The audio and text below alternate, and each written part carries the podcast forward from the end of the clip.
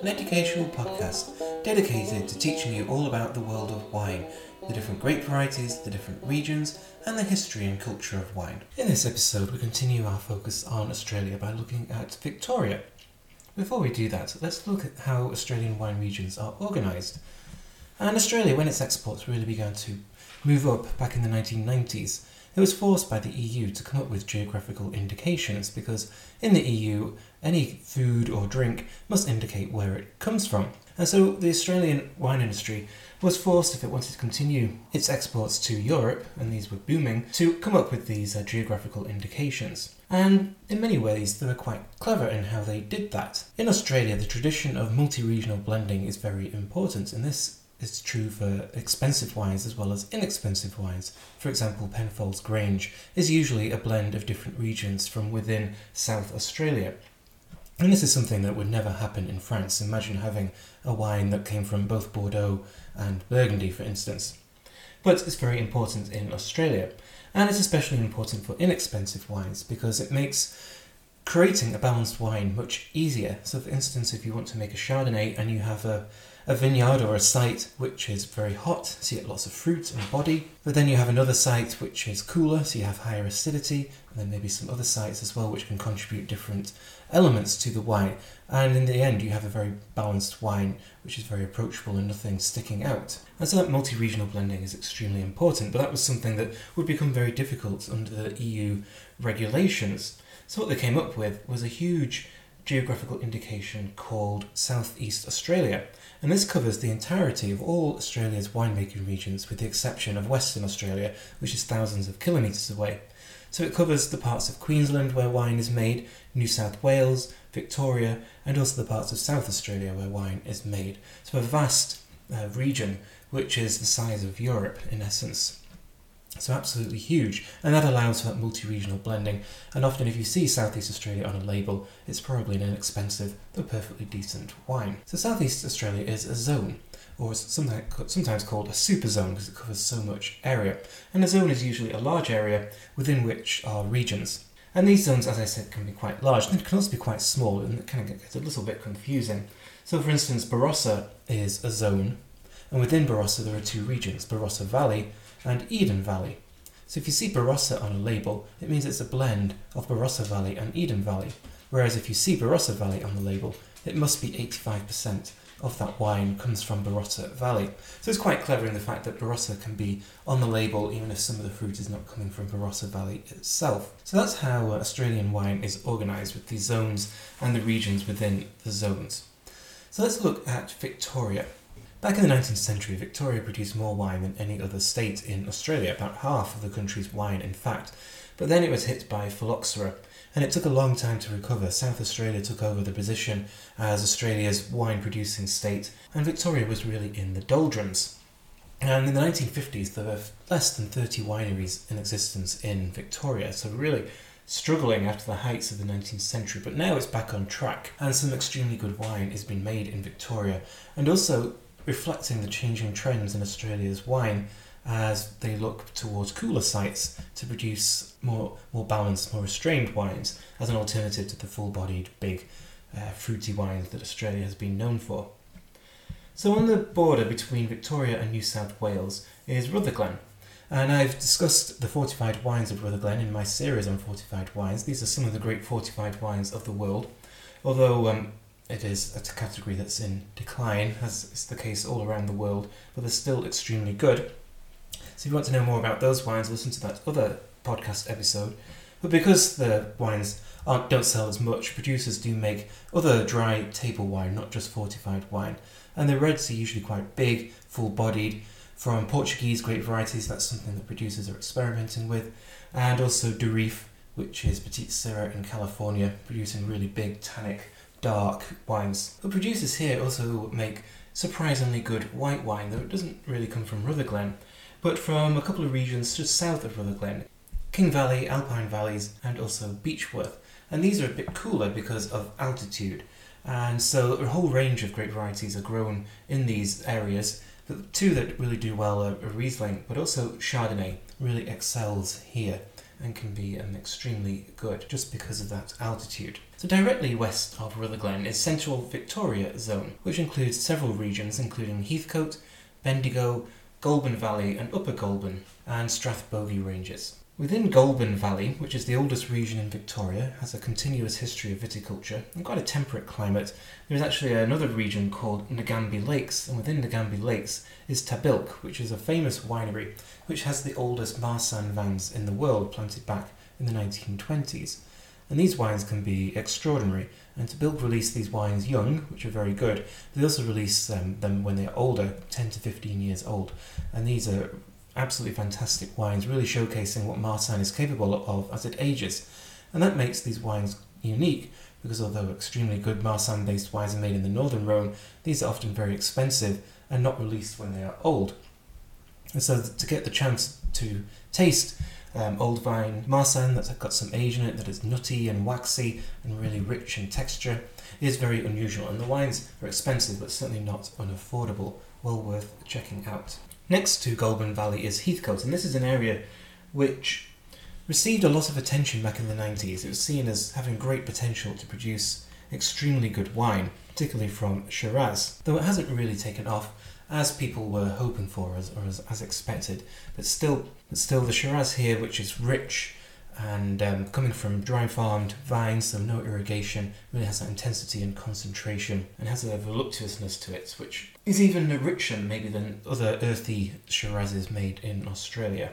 Another region of note which hasn't received as much attention but I think will be seen on more wine labels is Strathbogie Ranges, and this is just west of Nagambie Lakes and south of Goulburn Valley. And this again is where elevation becomes all important and that really does cool things down. And the white wines from Strathbogie ranges, particularly Riesling, have extremely high acidity. And we think of Australia as being this warm climate where the wines are going to be full bodied and rich, but there is a lot of white wine made in Australia and a lot of Riesling, not just in the famous areas for Riesling, Clare Valley and Eden Valley, which we'll talk about in the episode on South Australia, but also across Victoria and also in Western Australia. And the Riesling from Strathbogie Ranges can be very good and might even have some residual sugar in it to balance that high acidity. So we can't just think of Australia as having a uniformly hot climate. Elevation, when inland, does play an important part, as we've also seen in this episode with King Valley and particularly alpine valleys. Also important is coastal influence, and that becomes evident when we go down to Melbourne.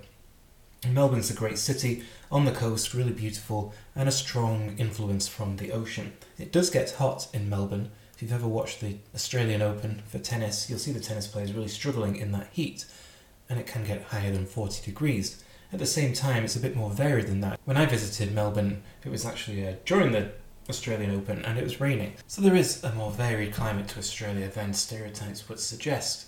And there are five regions which surround Melbourne, all within the Port Phillip zone. And these are regions which are known for their cooler climates and for Pinot Noir and Chardonnay. And these are regions which were really overlooked in Australia, um, partly because Victoria was in the in the doldrums, but also because they don't produce the full-bodied, rich wines which, were so in style during the 80s, 90s, and going into the 2000s. But now that there is a fashion for more food-friendly, restrained, balanced wines, these regions have come back into fashion and are extremely important and really reshape people's perceptions of Australian wine because they're so unlike the stereotypes of Australia. So these five regions, which surround Melbourne almost like a horseshoe, Yarra Valley, Mornington Peninsula, Geelong, Sunbury, and Macedon Ranges. And just to kind of emphasise the climate here and how un-Australian it is, if you like, it's actually cooler than Bordeaux because you have a mixture of the maritime influences and also altitude as well. And these are generally world-class wines, and they're not known for Shiraz, more Pinot Noir and Chardonnay, though there is some very good Shiraz made here as well. And so it's just going from west to east. Uh, Geelong is just west of uh, Melbourne. Uh, Port Phillip Bay separates Melbourne from Geelong. And this is quite cool with uh, good Shiraz, complex uh, Pinot Noir and Chardonnay. Very small region, uh, mostly small family owned wineries, and it's only about 30 there. And then going upwards, you see Macedon Ranges, and this um, is a region which is not particularly famous, but produces really good Pinot Noir because of altitude. So it's not quite as maritime influenced as the other parts of the Port Phillip zone, but produces really good wine at higher altitude. And these are wines you might not find too easily, but well worth trying. And south of Macedon Ranges is another less known region, uh, Sunbury. But the most two most famous regions in the Port Phillip zone are Yarra Valley and Mornington Peninsula.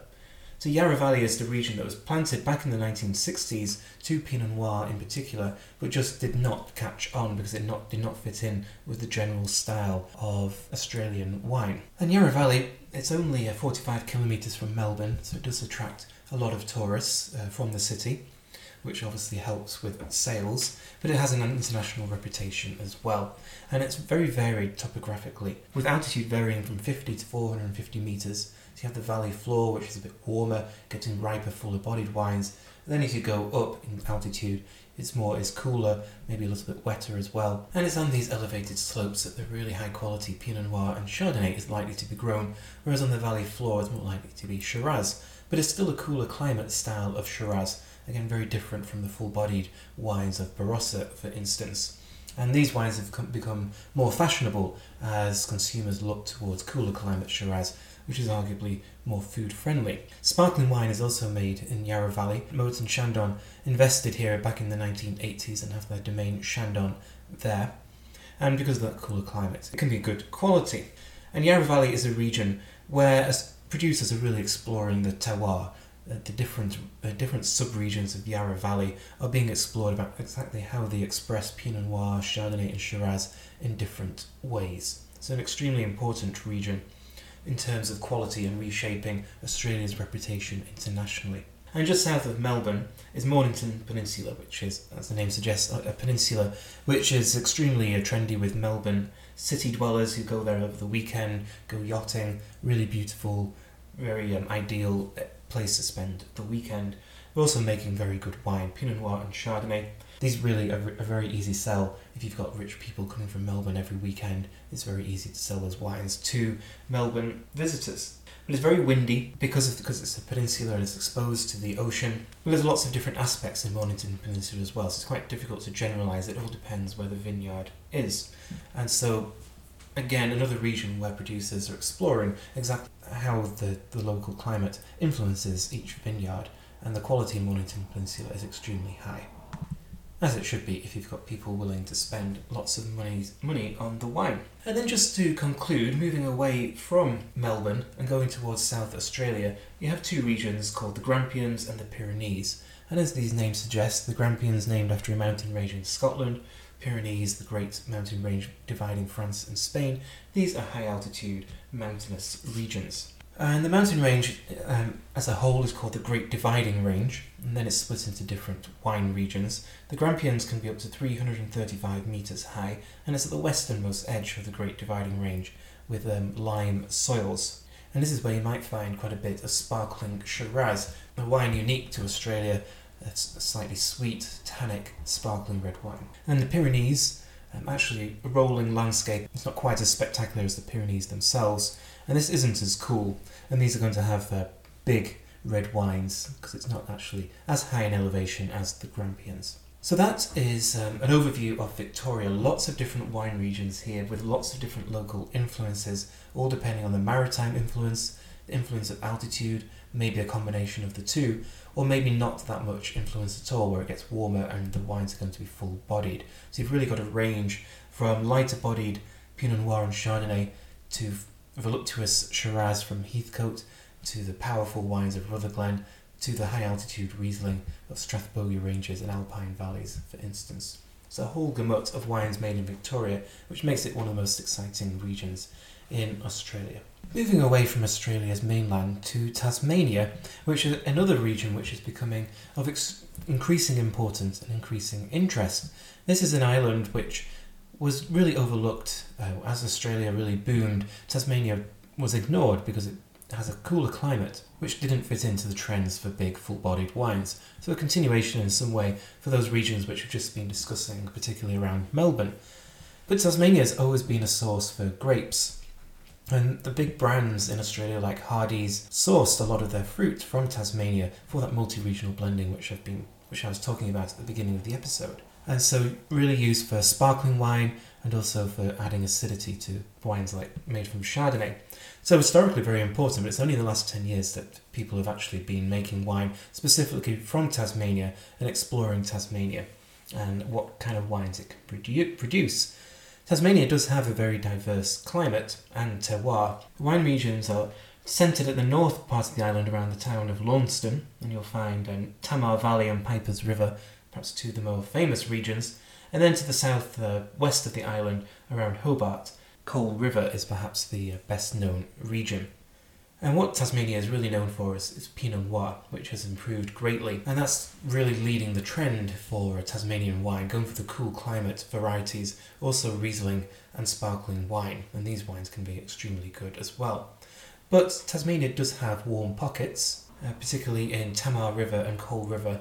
And this is where you'll get warmer climate varieties like Merlot, Cabernet Sauvignon, and Shiraz as well and even Zinfandel has been grown in Tasmania. So very varied climate, and this is a region which producers are really exploring and really focusing on quality, and certainly a region which has changed a lot from being the ba- from being the source for blending wines and now becoming the source for wines in their own right. All part of the changing trends of an Australian wine. So thank you for listening. This is Matthew, and this has been Matthew's World of Wine and Drink.